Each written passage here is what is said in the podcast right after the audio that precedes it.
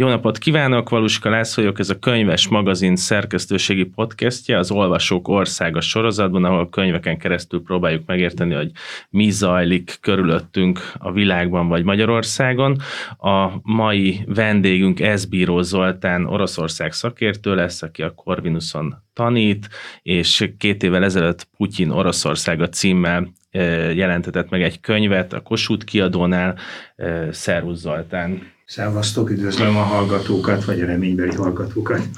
Itt körülöttünk zajlik a háború Ukrajnában, és igazából mi abból a nézőpontból szeretnénk megközelíteni ezt a beszélgetést, hogy nem az adott háborús helyzetet elemezzük, hanem megpróbáljuk egy kicsit megérteni azt a logikát, aminek mentén ez a háború zajlik, megismerni egy kicsit Putyint és Putyinnak azt a rendszerét, amit az elmúlt időszakban felépített maga köré, azzal hogyan tud befolyásolni az európai vagy a világpolitikában más országokat. És ezért az első kérdésünk az rögtön onnan indul, hogy Putyin karakterét vagy politikáját mennyire határozza meg a háború. Hogyha belegondolunk abba, hogy a megválasztása előtt még nagyon régen, amikor Jelcin felkérte, akkor robbantások voltak Moszkvában, ami segített az ő Ázsiának a növekedésében, mert megjelent a rend, Csecsenföldre katonákat küldött, tehát valahogy már a, a központja ennek a történetnek a háborúval kötődik össze. Hát igen, az erőszak és az erőszakhoz való folyamodás, illetve a, a nyelvi macsóizmus, hogyha szabad ezzel a fordulattal élni, az elég gyorsan fölbukkan azt követően, hogy Putyin viszonylag széles körben ismerté válik, itt utaltál erre a 99 őszi időszakra. Itt augusztusban és szeptemberben szörnyű dolgok történnek. Egyfelől teljesen megmagyarázhatatlan módon augusztus elején betörnek csecsenek a tőle keletre lévő Dagestánba. Teljesen megmagyarázhatatlan és értelmetlen ez az akció, mert hogy 96. augusztus végén egy három pontos fegyverszünetet köt Csecsenföld, illetve Oroszország, ezzel zárul le az első háború, és annak a harmadik pontja az lényegében öt évre felfüggesztette annak a kérdésnek az eldöntését, hogy most Csecsenföld részesen marad az Oroszországi Föderációnak, vagy önállóan képzeli el a jövőjét. Na most ezzel a 99. augusztusi dagesztáni betöréssel, amit ráadásul még egy ilyen ideológiai maszlaggal meg is próbálnak fényesíteni, vagy külön hangsúlyt adni neki, hogy egy ilyen észak-kaukázusi kalifátust próbálnának megteremteni. Hát nyilvánvaló volt, hogy felrúgták a haszonüsti megállapodást, és hát nyilvánvaló volt, hogy ezt a központi hatalom nem tudja szó nélkül hagyni, és akkor még nem beszéltünk a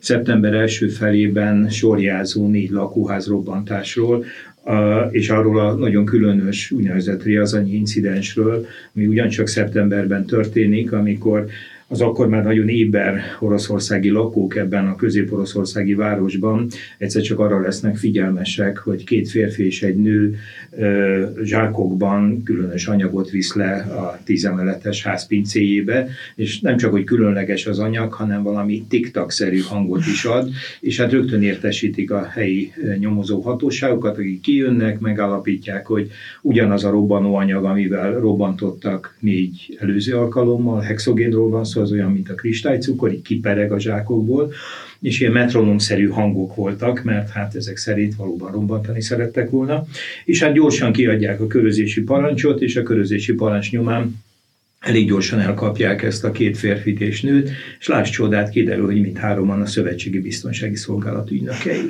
Na most a történet, hát finoman szólva is kínos, nem beszélve arról a magyarázatról, amivel aztán az FSB főnöke Nikolaj Patrushev néhány nap késés után nagyon törhették a fejüket, előállt, és azt mondták, hogy hát ez egy éberségi gyakorlat volt, de hát, és mondjam, szóval nehéz, nehéz, szóval nem olyan gazdag a képzelőerőm, hogy ezt úgy föl tudjam dolgozni. Szóval már a születése, tehát a politikusként való felemelkedése is hát nagyon különös körülmények között zajlott, és hát van egy kiváló biztonságpolitikával foglalkozó akadémikus, aki sem nem az ellenzékhez nem tartozik, de nem is a ilyen csahos propagandisták közé, akik most már évek óta elképesztő hangnemben beszélnek a világról, Ukrajnáról, lengyelekről, amerikaiakról, a kollektív nyugatról.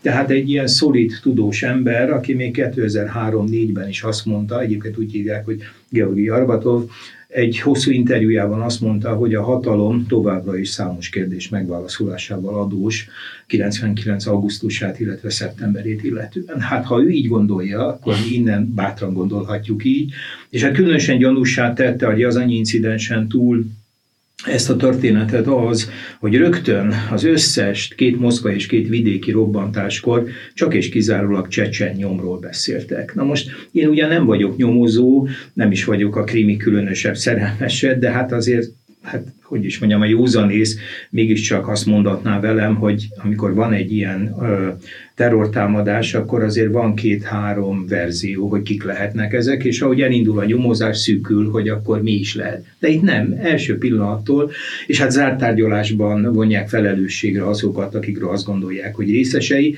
illetve akiket megvádolnak, azok közül nagyon sokan a második csecsen háború, ami ezen események után 99. októberében kezdődik, a második csecsen háború idején a kaukázusi hegyekben elesnek. Szóval nagyon, nagyon gyanús és nagyon sok kérdést felvető volt ez a, az akció, de miután a nyugati titkosszolgálatok és a nyugati vezető politikusok nem nagyon tehát a nyilvánosság felé nem szivárogtattak különösebben semmit, nyilván abban voltak érdekeltek, hogy a kaotikusnak tűnő jelcini korszak után valahogy egy ilyen stabilizálódó Oroszország legyen, nem nagyon firtatták ezt a dolgot. Lehet, hogy ebben a helyzetben majd azon kapjuk magunkat, hogy a következő hetekben a nyilvánosság égboltjára föllőnek néhány ezzel kapcsolatos történetet is, de ott abban az időszakban, illetve az azt követő években inkább, sőt, hát a korai Putyin esetében azt kell mondjam, hogy a nyugat messze menően együttműködő volt vele. Jellemző, hogy 2000-ben Tony Blair, az akkori brit miniszterelnök ötször találkozott vele. Azt is megtette Tony Blair, hogy a márciusi elnökválasztást megelőzően, ugye 99. december 31-én Jelcin lemond, nagyszerű dramaturgiai érzéktől hajtva, egyébként is Jelcinre jellemző, hogy az élet prózája az nem nagyon foglalkoztatta, de szerette ezeket a, hogy is mondjam, drámai pillanatokat, és azt nagy átélő erővel tudta bemutatni. Szóval december 31-e délelőttjén lemondott, és akkor, akkor jön Putyin ügyvezető elnökként, és márciusban újra választják. De a Blair megteszi azt, hogy a választási finisben elmegy Szentpétervára, a Marinsky Tyádban, az ottani operaházba közösen néznek meg valamilyen Csajkovszki darabot, ha jól emlékszem, és aztán még az év során négyszer találkozik. És egyébként is az első két ciklusára, tehát a 2000 és 2004, majd a 2004-2008 közti ciklusára a nyugattal való nagyon széles körű és kiterjedt együttműködés jellemző. Ő nem volt egy párja, sőt, hát sokan nagyon reménykedtek, sőt, Hát meg volt a racionalitása is ennek, hiszen főleg a németek, akik már akkor is, a 90-es években is leginkább jelen voltak az orosz gazdaságban, abban voltak érdekeltek, hogy valamiféle stabilitás és átláthatóbb helyzet jöjjön ki, és hát az a remény volt Putyin körül, hogy lehet, hogy a KGB felől jön ez a jó ember, de minthogyha ezt a stabilitást meg tudná teremteni. És a KGB-vel is szeretném folytatni. Tehát van egy van egy államfő, akinek az előtörténete az egy olyan, mint egy közepesen jól megírt James Bond regénynek a, a, a nemezise, tehát, hogy jogot tanul, elmegy a KGB-nél, kiképzik, az NDK-ban lesz pozíciója, és onnan érkezik meg. Egy kicsit azt szeretném kérni, hogy akár ilyen összetetten, hogy mutasd már be nekünk azt a világot, ami ott Putyinra jellemző, és ezt azért is kérem, tehát hogy mi ez a KGB-s világ ott akkoriban az NDK-ban, mert bennem sokszor felmerül az, hogy ő látta a Szovjetuniónak a széthullását. Az lehet így, tehát a mai nézőpontomban én el tudom képzelni azt, hogy neki az egy nagy trauma volt. Tehát, hogy milyen ez a világ, amiben ott akkor Putyin dolgozik, mi az ő szerep, és hogyan emelkedik fel? Ő ugye 75-ben végzi el a Leningrádi Államegyetemnek a jogtudományi karát, és rögtön, amikor befejezi az egyetemet, és hát nem felejtsük el, hogy a Leningrádi Állami Egyetem a Moszkvai Állami Egyetem mellett, illetve az IMO mellett, hát akkor is, a késői szovjet korszakban is, és hát lényegében máig a szélesen vett politikai, üzleti és adminisztratív elitnek a, a képzőhelye. Ma is ez a három csoport háromnegyed részben ebből az egyetemből, illetve egy időközben alapított Moszkva Egyetemből, a Vissa Iskola Ekonomiból rekrutálódik, tehát egy elit egyetemen végez, de meglepő, hogy rögtön jelentkezik a KGB-hez. Tehát egy jogi diploma birtokában, hogy ebben mi játszhatott szerepet, ő nagyon mélyről jön, tehát egy ilyen munkás családból, és hát az utca formája valószínűleg az ő életét jelentős részben.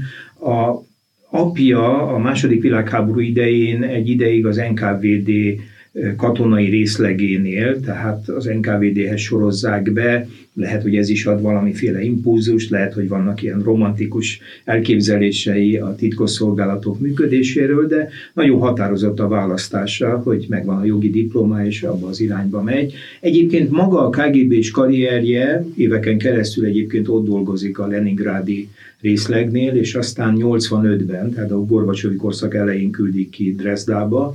Dresdában a kulturális, orosz kulturális központnak a diplomatája vezetője, és ebben a fedésben végez hát különböző feladatokat. De hát olyan nagy karriert nem fut be, mert amikor 91. augusztusában sor kerül a Gorbacsov elleni elfusserált és elbukott pucsra, akkor távozik a titkosszolgálattól, bár ez a távozik azért mindig egy kis kérdőjelet vagy idézőjelet igényel, hogy ez a távozás mennyiben valóságos és mennyire képzel. Na minden esetre a hivatalos életrajza szerint akkor szakít a szervekkel, de hát olyan nagyszerű, vagy valamiféle hihetetlen karriert nem fut be. Azt azért persze tudni kell erről a világról, hogy Leningrád Moszkva mellett az volt az a hely, ahol a diszidens mozgalom és annak tagjai a legerőteljesebben koncentrálódtak. Tehát amikor a Russovi Atyépel olvadást követően a szamizdat világa, meg a tamizdat, tehát amikor külföldre juttatnak ki szövegeket, el kell szárba szökni, akkor ezek szerzői Moszkva és leningrádi történészek, irodalmárok, és hát ezeket azért figyelni kellett, és a rendszer hát figyelte, és hát egyfajta kérlelhetetlenség, egyfajta határozottság, a szerintem már ott ebben a disszidensekkel szembeni hát hajtóvadászatban, figyelemben és hajtóvadászatban már szerintem megjelenhetett benne. Annak a KGB-s múltnak van egy ilyen hősies epizódja, amit hát szeretnek vele kapcsolatban emlegetni, hogy amikor 89 novemberében leomlik a berlini fal, akkor ugye Dresdában ott körbeveszik az orosz kulturális központot tüntetők, és akkor ő kimegy a tüntetőkhöz, és hát mint egy megállt parancsol nekik, és ez komoly személyes bátorságról tesz ezzel tanúbizonyságot. Hát miután nem voltunk ott, és nem szaboltunk bele az eseményekben, most nehéz lenne ennek a hőfokát és intenzitását átadni. Mindenesetre erre azok, akik ilyen, hogy is mondjam, ilyen hagiografikus hangnemben beszélnek róla, azok szeretnek erről megemlékezni. Úgyhogy nyilván ez az utcai élet, az utcai élet nyersessége, konfliktusai, 12 éves korától elkezd judozni, illetve van egy ilyen különös összfér sportág, a szambó, amit a szovjetek fejlesztettek ki, szóval ezzel foglalkozik,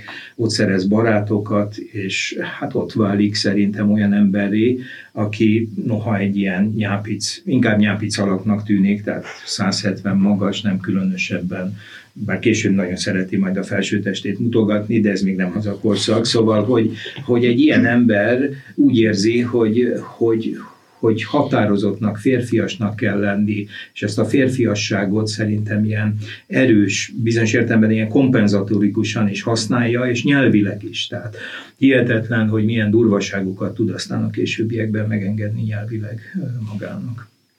Igazából én ezen a KGB-s vonalon szeretném folytatni, mert így, ahogy most meséltük, hogy elkezdtük a karrier történetét kibontogatni, ott ugye az jön elő, hogy hát a 90-es évek elején, mondhatni a Szovjetunió szétesésével egy ilyen krakot élt meg a karrierjébe, Abszolút. és ott van 30 valahány évesen. évesen, tehát élete teljében, amikor, amikor elkezdhetne lépegetni felfelé a, a, a ranglétrán, és akkor jön ez a, az a váltás, és hát idézőjelbe tetted ezt a KGB-től való elszakadást, viszont mégis egy olyan szocializációs közegről beszélünk, aminek a, a módszertana, akár a, a, a kapcsolati hálója azért az nem múlik el nyomtalanul. Egy fejlettebb szintre lépett demokráciában sem, de hát itt meg aztán abszolút, pláne nem. Abszolút, sőt itt a készségek tekintetében egy dolgot talán külön is érdemes megemlíteni, hogy azt nagyon jól lehet látni a, a későbbiekben, amikor ugye publikus politikussá válik, és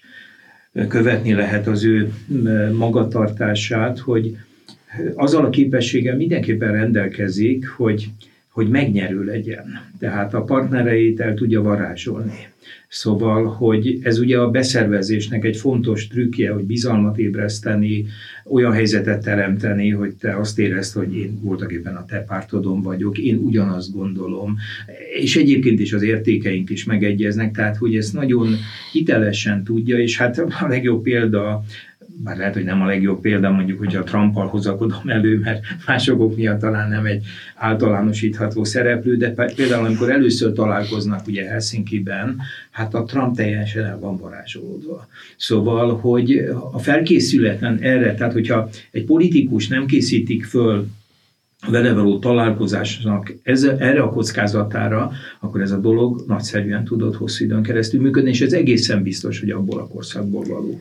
De közben meg azért a KGB-s működési logikának több más kis momentumát is beépítette a, a saját államrendszerébe. Hát pontosan, hát az egyik, hogy ami hát részben ezzel függhet össze, részben pedig azzal, hogy Oroszország eszköztára azért sokkal szűkösebb, mint a fejlett nyugati és konszolidált demokráciáké, tehát nagyon gyorsan jutunk el a befolyásolás erőszakos eszközeihez. Tehát azelőtt azért a politikát nagyon sokféle eszközzel lehet művelni, mielőtt erőszakhoz nyúlsz, és az erőszak alatt a, az eltitkolt erőszak és a nyílt erőszak is ott van. Ugye eltitkolt erőszak alatt értem a gyilkosságokat, különösen azokat a gyilkosságokat, ahol lehet látni, de lelepleződik, hogy azért mérgeznek, mert nem akarják, hogy gyilkosságnak tűnjön, mert egyébként miért mérgeznének, hát ki lehet dobni valakit az ötödik emeletről is.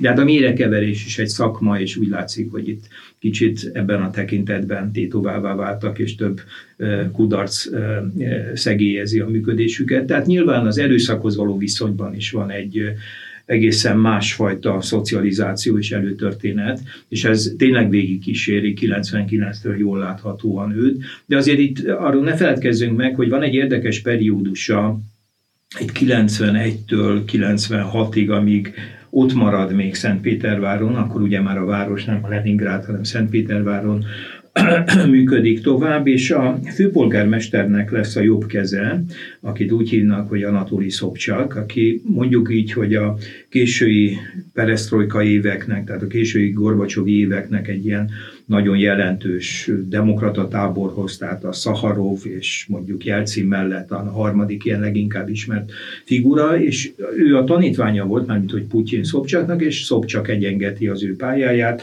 egy ideig a, az állami egyetemnek, a Leningrádi Állami Egyetemnek a prorektora, ami hát merőben bürokratikus feladat, tehát semmiféle tudományos teljesítmény nem igényel, és aztán átkerül a főpolgármesteri hivatalba, és lényegében pillanatokon belül a város külkapcsolataiért felelős ember lesz.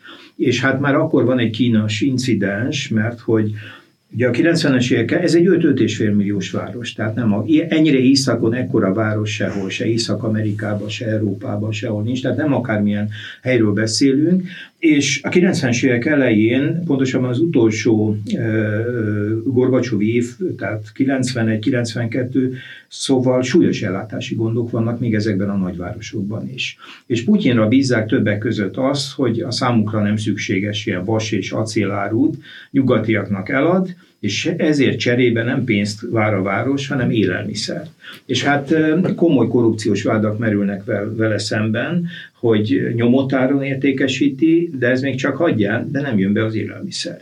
És emiatt a városi tanács, az önkormányzat külön bizottságot állít föl, amelyik vizsgálja ezt az ügyet, de hát sikerül elsikálni ezt a történetet. És aztán 96-ban, amikor Szobcsakot nem választják újra, akkor ő átkerül Moszkvába, és az elnök hivatalába, az elnöki adminisztrációba előbb a, az ilyen inkább gazdasági ügyekkel foglalkozó részlegen, később pedig hát a politikai részlegen megy följebb följebb, és aztán 98 nyarán visszatér a titkosszolgálathoz, mert kinevezik az FSB, a Szövetségi Biztonsági Szolgálat igazgatójává, és ott van egy ilyen nagyon kínos incidens, amikor kompromitálják Skuratovot a, a főügyészt, akkor akkor ő hát jelent Jelcinnek, hogy azok a felvételek, azok a kompromitáló felvételek, amik Skuratovról készültek, talán csak emlékeztetőül a főügyész, hát mondjuk így, hogy a szomorú emberiség két vigasztalójának társaságában fot, fot, fotografáltak le,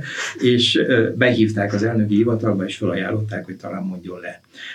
De Skuratov nagyon szellemdúsan azt mondta, hogy ez nem ő, hanem egy kísértetiesen őre hasonlító ember, és elment. És hát néhány nappal később az egyik fő csatornán, főműsoridőbe sikerült teljes terjedelmében ezt a kis epizódot bemutatni, Skuratov ezután is tartotta magát, hogy ez semmiképpen nem ő, és akkor ebből egy kis vita alakult ki, és akkor behívva Jelcin két embert, Egyrészt az orosz nemzetbiztonsági tanács titkárát, egy Borgyuzsa nevű négy csillagos tábornokot, másrészt az FSB-nek a vezetőjét, Putyint, és hát arra kéri, hogy hát akkor nyilatkozzanak, hogy a szakértők mit mondanak. Manipulált felvételekről van szó, vagy ezek tiszta hiteles felvételek, és hát talán ti is kerültetek olyan helyzetbe már, hogy valami hihetetlenül kínos esetnek vagytok a részesei, annélkül, hogy ti okoznátok, de hát nincs az a testi rész, ami nem pirulna bele ebbe a dologban. Na most a borgyúcsa pont ilyen volt. Tehát mindenütt szeretett volna lenni, csak ott épp abban a teremben, ebben a jelentéstevő pozícióban biztos nem. Ezzel szemben ott állt Putyin és Reizenisten arcó jelentett, hogy megvizsgáltuk, semmiféle manipuláció nincs, és egyéb bizonyítékok alapján biztos, hogy ez Kurató úr volt. Arról már nem is beszélő, hogy valószínűleg ők is voltak azok, akik lépre csalták Ugye az Oscar Wilde örökbecsű mondása szerint a kísértésen kívül mindennek ellen tudok állni. Hát lehet látni, hogy Scuretto úr is ennek a szellemében hát lépre ment. Úgyhogy így lépegetett, lépegetett, és aztán 99. augusztus elején az előző miniszterelnök egy Sztyepasin nevű jó ember, aki szintén a titkosszolgálatok felől jött, de valahogy a gyomra bizonyos dolgokat talán kevésbé tudott elviselni, mint a Putyin, és menesztik pont azzal párhuzamosan, ahogy elkezdődik ez a dagesztáni betörés, illetve a lakóház robbantások. Ezt úgy tűnik, hogy inkább tudták Putyin mellett végig játszani. És hát utána elnökként nyilván sok tekintetben akkor még az első két elnöki ciklus idején hát Nyilván nem a karakter volt más, mint amit most látunk, csak voltak olyan korlátok, ami miatt ez a karakter nem szabadulhat föl. Tehát egyrészt stabilizálni kellett politikai értelemben a helyzetét, meg kellett erősödnie, másrészt pedig azok a csoportok, amelyek egyességével őt választják ki Jelcin utódjának, azok még fogták. És sőt, hát azt gondolom, hogy kifejezetten azt gondolták, hogy ez egy olyan kis jelentéktelen alak, akit mi majd itt fogunk a későbbiekben irányítani, és kiderült, hogy ebben az értelemben nem jelentéktelen, hanem elég gyorsan lépésről lépésre, ráadásul nem egyszerre több frontot nyitva, mégiscsak kialakít egy olyan helyzetet, hogy ezek a fékek, amelyek valahogy mégiscsak az orosz körülmények között is fogták ők, ezek a fékek így folyamatosan lehullanak. Egy nagyon hideg, számító macsó, eh, harcot szerető eh, embert mutatsz be nekünk. Eh, ennek az embernek van egy különleges hobbija, történelem, és a történelemnek az újrabeszélése. Egy olyan helyzetbe került, ami sok, sok más emberrel, akinek egyéni nézőpontja van a történelemről, ez nem történik meg, hogy államfő lesz és hatással lehet arra, hogy hogyan beszéljük el a történetünket. Ez azért fontos most szerintem, mert ugye a a Putyin különböző dolgozatokat írt arról, hogy Ukrajna nem létezik. Ezt mire alapozva állítja. Ez hogyan, hogyan lesz a része az egész államról való gondolkodásnak Oroszországban, tehát az identitás része ez, hogy Ukrajna az nem létezik, és, és hát, hogy hogy jutott el ide? Igen, ez egy nagyon fontos dolog. Az Ukrajn, Ukrajnával, illetve az ukránokkal kapcsolatos emlékezetes dolgozatát épp tavaly nyáron publikálta, és azt megelőzően pedig két hosszú dolgozatban próbálta újra értelmezni, hát nagyon sajátosan a második világháború előzményeit, illetve következményeit. Dmitri Muratov, a Novaja Gazétának a főszerkesztője, aki ugye decemberben béke Nobel-díjat kapott, egy minapi nyilatkozatában azt mondta, hogy az a benyomása, mint hogyha Putyin a második világháborút folytatná, és noha nincs második világháború, de ő is győzni szeretne, mert ugye 52-es születésű, és ezért nem vehetett részt a második világháborúban, de most aztán részben ezekkel a koncepciókkal, részben pedig azzal, amit most február 24-től végez és tesz, ezzel a borzalmas, ezzel az infernális háborúval, mint hogyha ezt a háborút akarná folytatni, ráadásul ugye azt a narratívát próbálta következetesen kialakítani, és a mögé a narratíva mögé bújva, hogy itt egy antifasiszta harc folyik a gonosz, fasiszta, banderoista ukránokkal és ukrán vezetéssel szemben. Na most hát mindenkinek lehet szenvedélye, és nem is lenne baj, hogyha Putyin szenvedélyesen olvasná a történelmet, de hát nem kell neki írnia. Tehát neki, mint elnök elnöknek egyetlen kötelessége és feladata lenne, hogy megteremteni azokat a feltételeket, amelyek a történeti kutatás szabadságát és annak a komfortját biztosítják folyamatosan. Nyilván minden államnak vannak titkai, de hát azért az elképesztő, ahogy a putyini korszakban nem kinyílnak, hanem egyre drámaiabban, drámai módon bezárulnak azok a lehetőségek, amik a 90-es évekre benne egy pillanatig megnyíltak, tehát az archívumok viszonylag könnyen és széles körben kutathatók voltak, és Hát bizonyos értelemben felfoghatatlan, hogy mondjuk egy, egy ilyen nagy archívumi csomagot vagy tömböt említsek, például a szovjet vezérkar második világháborús anyagai máig kutathatatlanok. Vajon miért? Szóval 41 és 45 között mi az, ami történt, ami tehát, hogy, hogy hát láthatóan szenvedélyévé vált, foglalkoztatni kezdte. Szerintem egy idő után végülis 22 éve irányítja az országot, és ebből a 22-ből azért 10-15 biztos, hogy korlátok nélkül, vagy érdemi korlátok nélkül, és hát egy idő után azért unalmas lehet azokkal a szociálpolitikai, meg gazdasági kérdésekkel foglalkozni, ami soha nem hoz sikert, és hát akkor az embernek az ambíciója az kezd, tehát a világban, meg ilyen történetfilozófiai mániák kezdenek az emberben kialakulni, és hát ráadásul van egy rossz szellem a környezetében, akit szerintem érdemes külön is megemlíteni, egy Megyinszki nevű jó ember, aki hosszú-hosszú éveken keresztül kultuszminisztere volt, és talán épp 2020 elején meneszti, de mivé teszi, ő lesz az elnök emlékezett politikai főtanácsadója. Mert Oroszországban ez is van. Emlékezett politikai főtanácsadó, mert hogy már jó ideje egy ilyen szerintem teljesen méltatlan, Oroszországhoz méltatlan emlékezett politikai csatákat folytat a környezetével. Szerintem a nagyvonalúság, hogy mondjak egy példát, 2005-ben amikor először látjuk Putyinnál, hogy jelentőséget tulajdonít a második világháború emlékezetének, és 2005-ben ugye kerek évforduló van a háború befejezésével kapcsolatban, hát mindenki elsereglik, mindenki ott van Moszkvában, az ég a világon mindenki, aki számít a világpolitikában. A balti államok közül azt hiszem Lettországban egy Kanadából visszatért pszichiáternő az akkori elnök, aki visszautasítja a meghívást, ami hát magában semmi kivetni valót nem találnék benne, de azt mondja, hogy hát miért menjek el a győzelemnapi ünnepségre, amikor az oroszok vodkával leisszák magukat, és utána a bublikit majszolnak. Na most ez szerintem durván tapintatlan megjegyzés volt, szerintem ilyen sem bunkóság, szóval nevezzük a dolgokat nevén.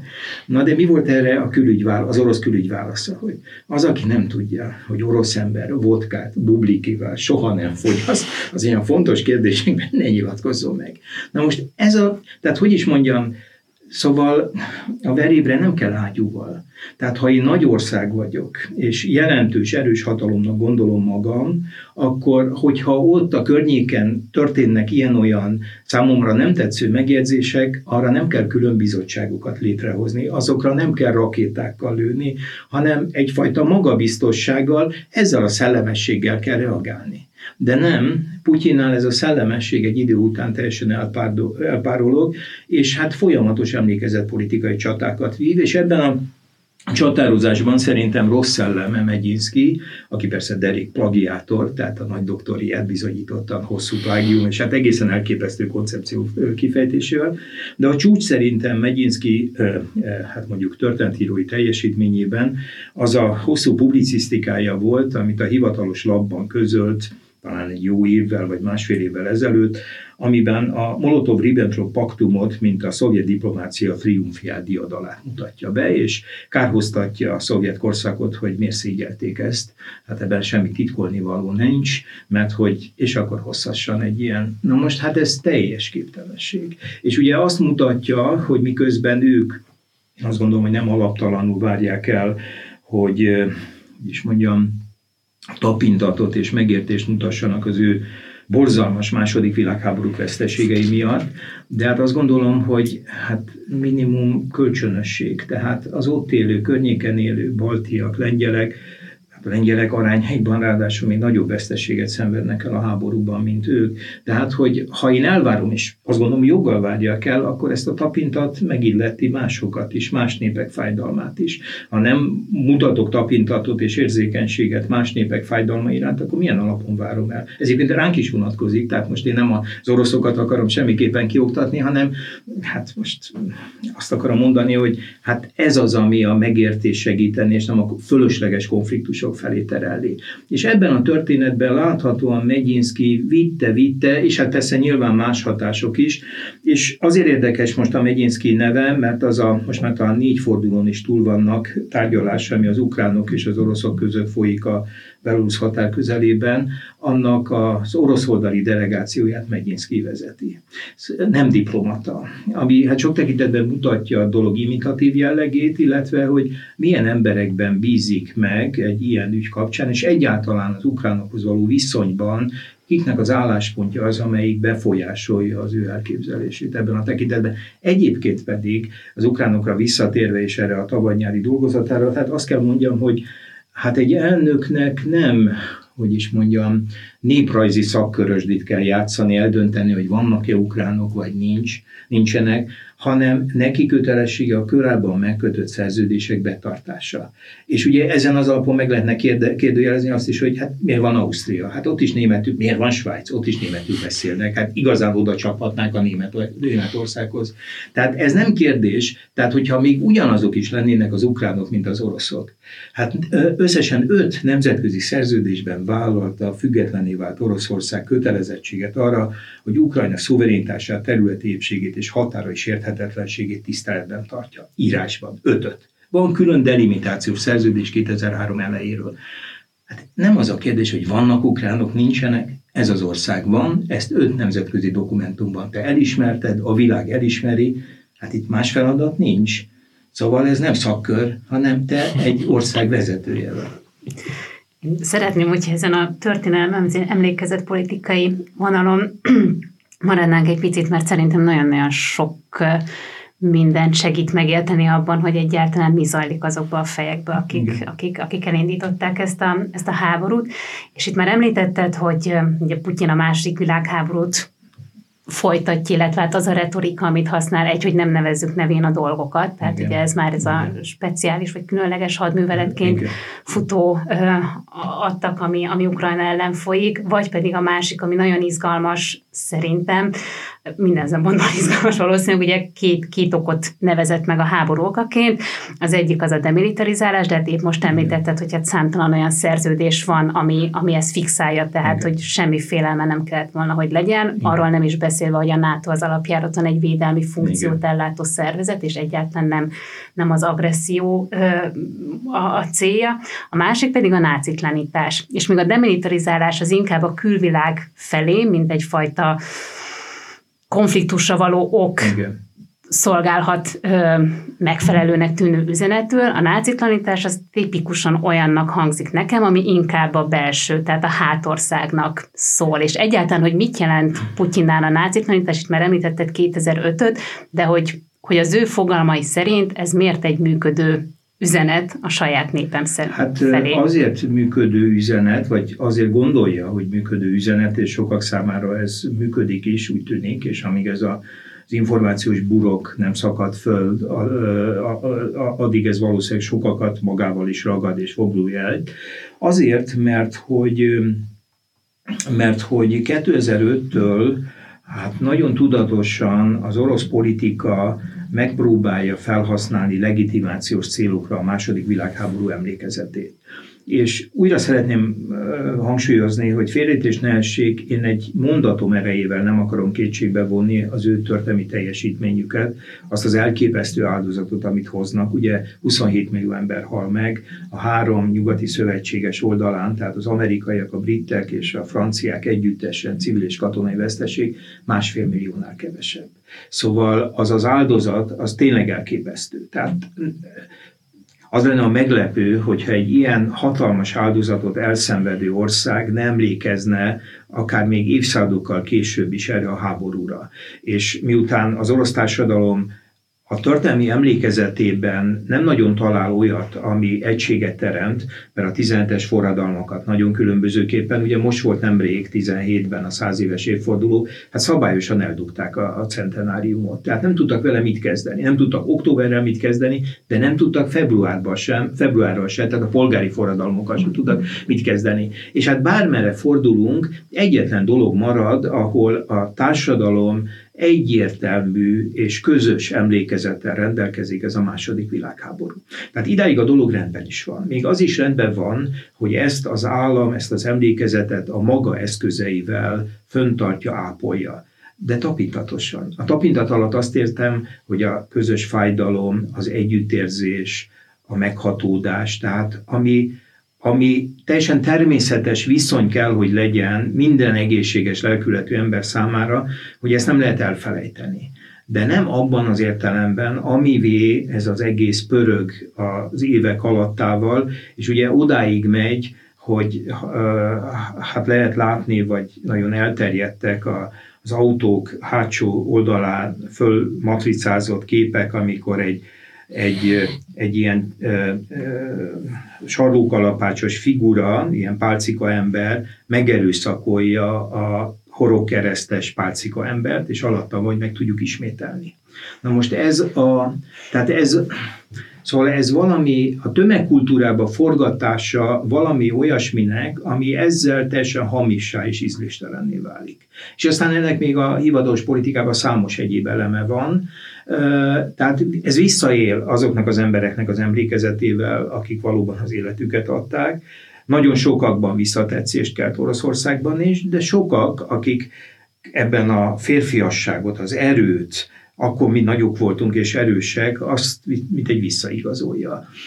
Úgyhogy ezt én nagyon-nagyon problematikusnak tartom, és hát azt meg különösen, hogy itt ugye emögé a narratíva mögé, hogy mi az antifasiszta hagyomány folytatói vagyunk, bezzeg Ukrajnában nácik, banderovisták, fasiszták bandája szerezte meg a hatalmat, és mi szembefordulunk velük, és hát ahogy megjelenünk abban a pillanatban, hogy az ukrán nép a mi oldalunkra áll, mert hogy ők őket ugye rabságba döntötte ez a fasiszta banda. Hát egyrészt kiderült, hogy nem ez a helyzet, és ez a narratíva teljesen hamis, és teljesen megalapozatlan, de a dráma ebben az, hogy visszaélve az antifasiszta narratívával, az ő történelmi teljesítményükre vetül most komor árnyékként mindaz, amit most tesznek.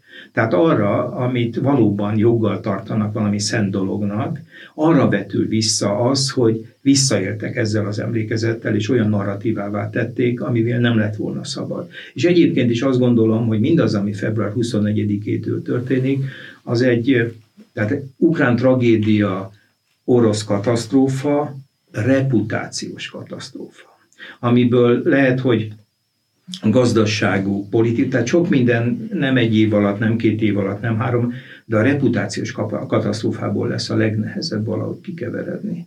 Pedig ezt nekik tudniuk kellett volna. Ha én egy visszatérnék egy kicsit a nyelvhasználatra, meg a buborékra, mert a kettő Igen. az nem ö, válik ketté, hiszen Oroszországban egy nagyon kemény ö, médiavilág jött létre, ami, aminek voltak ilyen nem hivatalos, főleg a közösségi média mentén szerveződő nyíltabb verziói, de alapvetően nagyon centralizált és erős, kezű, erős kézben tartott világ a média Oroszországban. Nagyon fontos az, hogy a Putyin erős állításokat tud tenni, erős mondatai vannak, láthatóan ezek elég jól meg vannak írva, ki vannak találva, foglalkoznak vele, és bombázzák az üzenetekkel az embereket. Az előbb azt mondtad, és ezt írtam föl magamnak, hogy ha, ha a buborék kipukkad, miközben azt látjuk, hogy Oroszországban egyfelől még szigorúbb lett a egyik napra a másikra a média nyilvánosság, abban az értelemben, hogy már a háború szóért is 15 évre bezárhatják az embert. Láttuk azt, hogy a szerkesztő hogyan tiltakozik a táblájával a híradóban, de azt is tudjuk, hogy letiltják a Facebookot, a Google-t, a többi közösségi platformot, és egyre szűkül a nyilvánosság. Emellett ráadásul az is történik, hogy, hogy az embereknek van minimális esélye kitekinteni. Ez lehet, nem tudom, a TikTokon egy videó a, arról, hogy háborúznak, lehet az, amit az ukránok kitaláltak, hogy a, ha a édesanyja betelefonál a zöld számra, akkor a Telegram csatornán le, leokézzák, hogy az ő fia vagy nem, tehát, hogy keresik az eszközöket az ukránok is, hogy ebben hogy tudnak megjelenni ebben a nyilvánosságban, de hogy lehet feldolgozni ezt, ezt a valóságütközést, hogy én élek Oroszországban egy burokban, és ez egy nagyon szűk burok, és bizonyos ilyen villanások vannak, amin keresztül ráláthatok a, a, arra, hogy mi történik Ukrajnában, ráadásul úgy, hogy nagyon erős családi kapcsolódások is vannak. Én most hallottam egy ilyen ismerősökön keresztül egy történetet, ahol Kievből a családnak Moszkvába kell menekülni az orosz támadások elől, mert ott élnek a nagyszülők szülők? Hát ez egy nagyon fontos terület, és rögtön néhány dologra érdemes is utalni. De az egyrészt, hogy hát ez a teljes abszurditása annak a nyelvnek, tehát egy ilyen orveli világ jön létre az utolsó hetekben, tehát a fent az lent, a fehér az fekete, és folytatni tudnám, hogy pont az ellenkezőjét jelenti. És megjelennek a mémek is, mert hát józanság azért az emberek egy részében mégiscsak marad, és ugye arról beszélnek, hogy Lev Tolstoy nagy regényét is ezentúl speciális művelet és béke címen fogják csak kiadni, mert ugye a háború szót azt nem lehet használni. Tehát azért, és hát például ami nagyon érdekes, hogy ez talán Magyarországon kevésbé ismert, hogy a, hogy a, a közösségi médiumok közül nem a Facebook a legnépszerűbb Oroszországban, sokkal népszerűbb a Vkontaktje, illetve az Adnaklasznyiki. Ez egy kicsit olyan, mint Magyarországon volt az IVIV, de ott nagyon népszerűvé vált, és továbbra is a használ, felhasznál, és nagyon sokan használják Ukrajnában. Érdekes, hogy a Vkontaktjének ez a VK csoportnak a tulajdonában van, és a VK csoportnak az első számú vezetője az nem más, mint Szergej Kiri Ilyenkónak, az elnöki hivatal helyettes vezetőjének a fia. Egyébként nagyon érdekes, hogy a háború kitörése után az amerikai szankciós listán két körben megjelent ez a második generáció. Ez is egy érdekes eleme a putyini rezsimnek, hogy az első nemzedék, akik fontos közhatalmi funkcióban vannak, a 30-as évei derekán második felében jövő fiakat nagyon fontos hát stratégiai jelentőségű cégek élére teszik, és 6-8 rögtön belekerül a szankciós listába, hogy a gyerekeket is, mert hogy hát hihetetlen felelősség van ezzel kapcsolatban.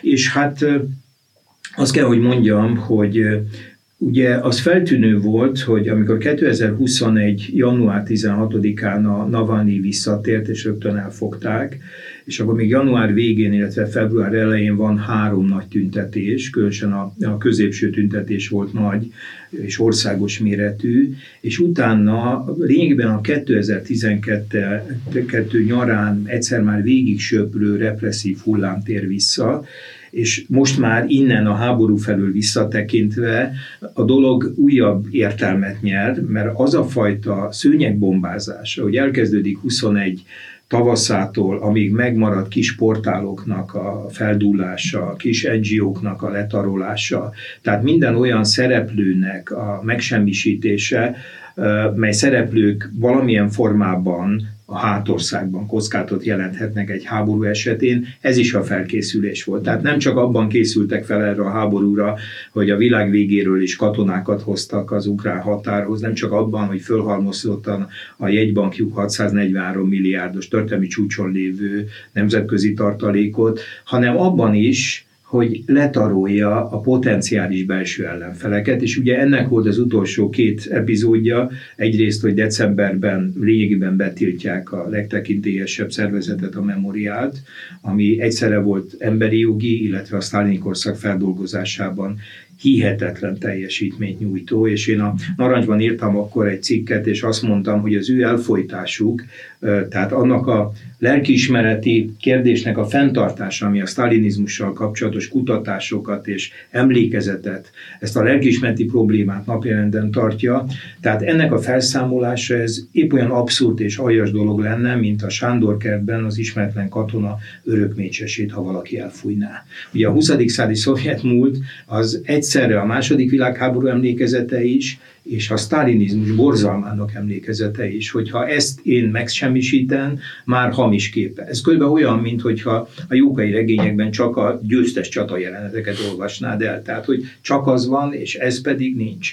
És tehát, hogy megtörtént ugye a memoriál felszámolása, és az utolsó pillanatban annak a két viszonylag sokakhoz eljutó tévének, illetve rádiónak is a bezárása, a Dosnak, illetve a, a Echo Moszkvinak, amin keresztül az a középosztályosodó része Oroszországnak, amelyik nem akar háborúzni a nyugattal, amelyik világosan látja, hogy nem az nyugattal való konfrontáció Oroszország jövője, hogy Oroszország akkor tud előre menni, hogyha megbecsüli épp ezeket a kreatív, attraktív embereket, akik egyébként 2014-től hihetetlen ugrás tehát megugrik a számuk, akik az emigrációt választják. Ugye 2014 a Krím előtt, 13-ban hivatalosan 40 ezeren emigráltak. Már az első évben, 14-ben ez fölmegy 300 ezerre. Most a legfrissebb adatok szerint, amióta kitört a háború, kb. 200 ezer ember hagyta el Oroszországot. Azok az emberek, akik nem feltétlenül politikai, tehát közvetlen politikai ellenfelei a rezsimnek,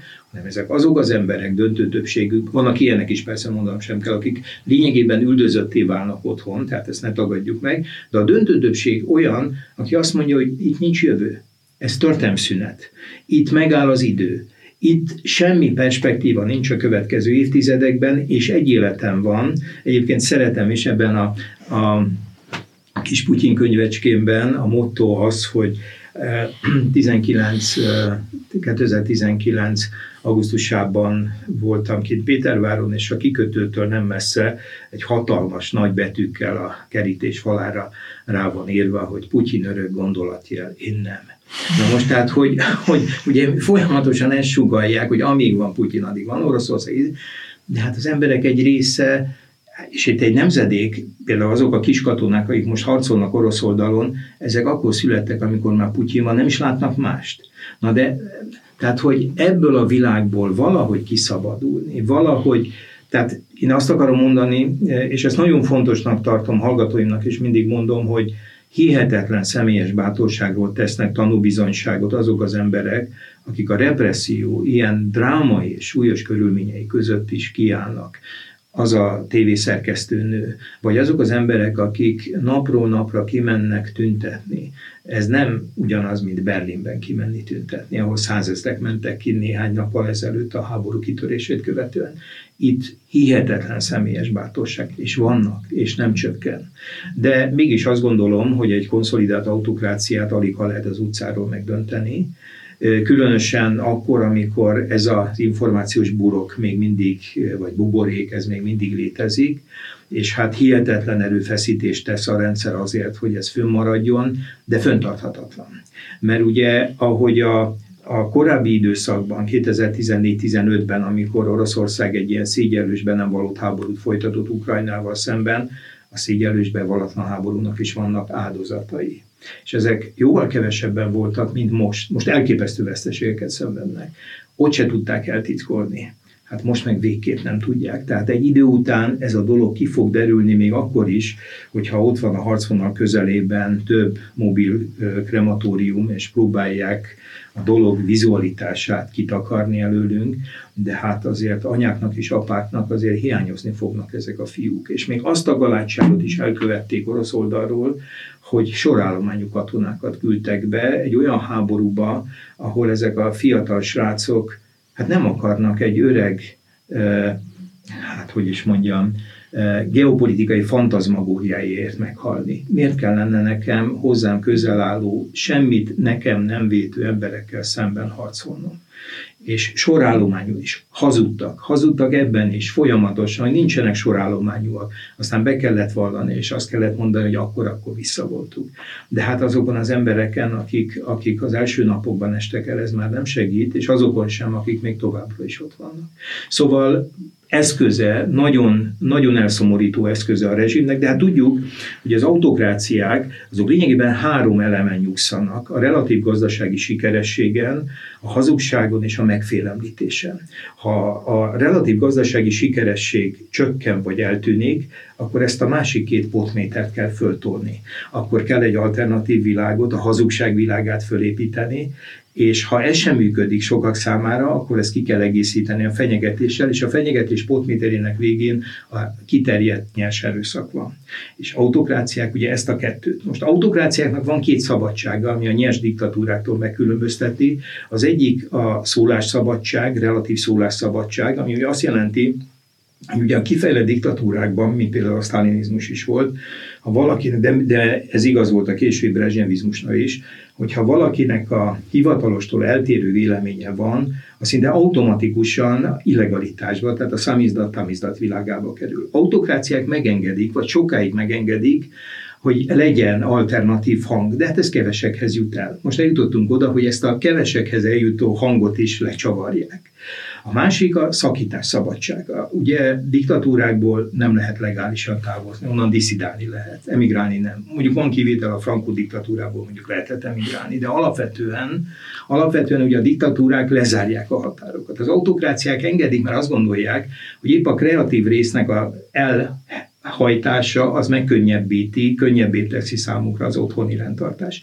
Ez is érdekes, hogy meddig nyitottak a határok. Ezt is megint visszatér el ilyen értelemben a vasfüggöny, ahogy egyébként a bolsevizmus hatalomra kerülésével nagyon gyorsan leereszkedett, hogy megint lezárul-e, vagy ez a szabadság még egy kicsit jobban vagy tovább kitart, mint ahogy elveszítették a, a, a, a, a szólásszabadság szűk keretek között való képviseletét. Ugye érdekes dolgoknak vagyunk most szemtanúi Oroszországban.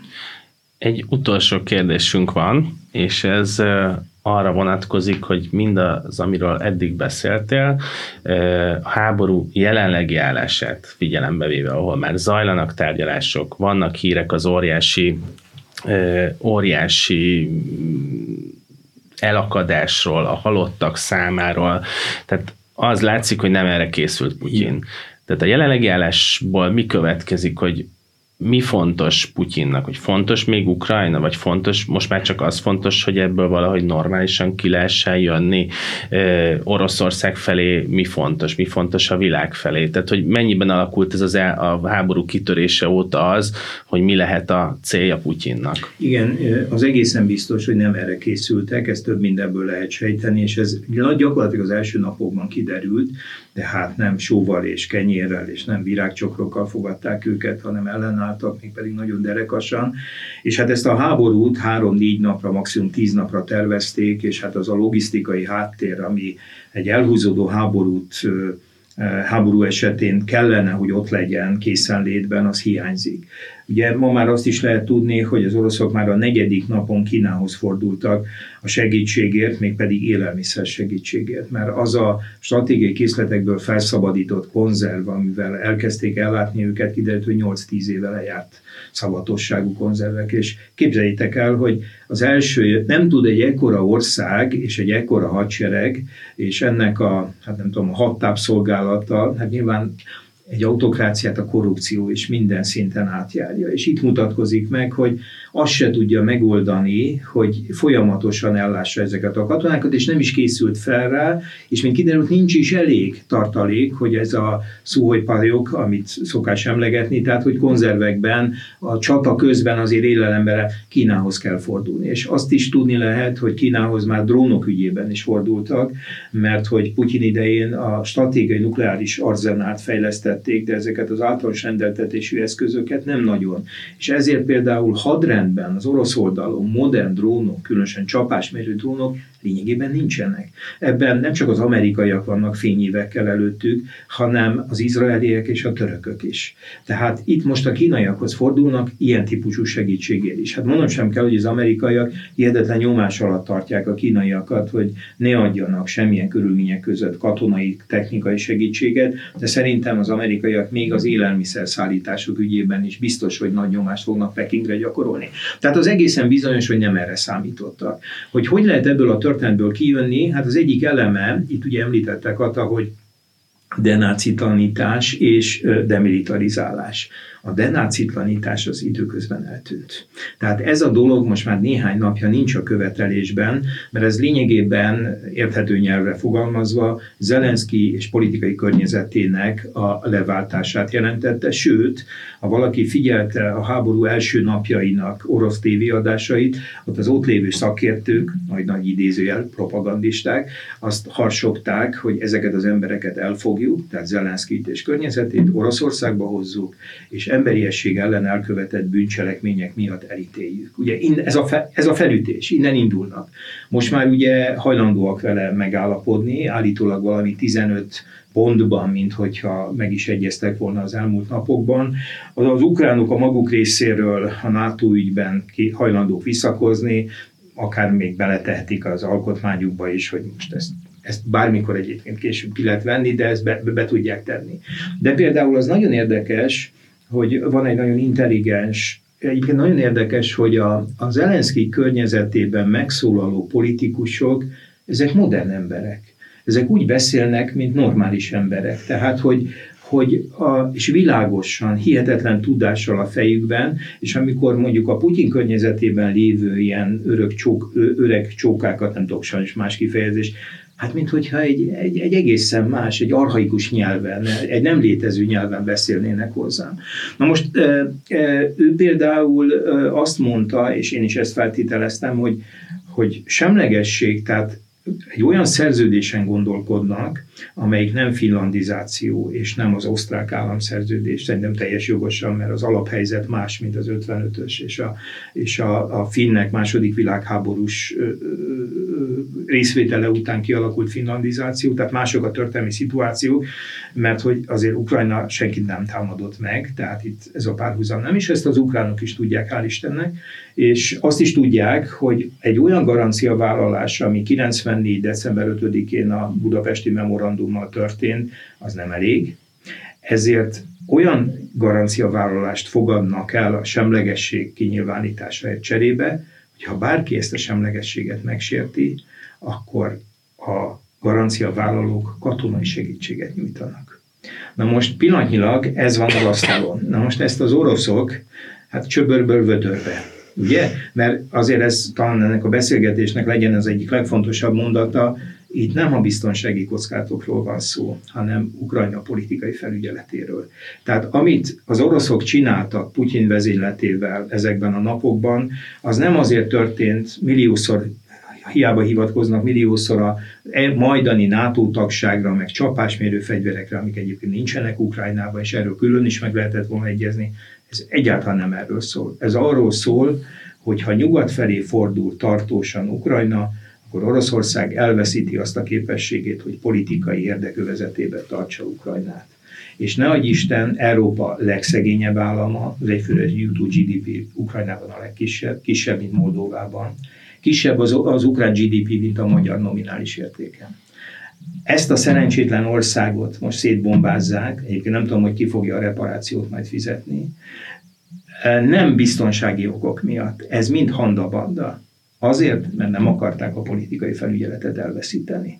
Na most az a kérdés, hogy belemennek -e abba a történetbe, hogy egy ilyen semlegességi szerződést elfogadnak.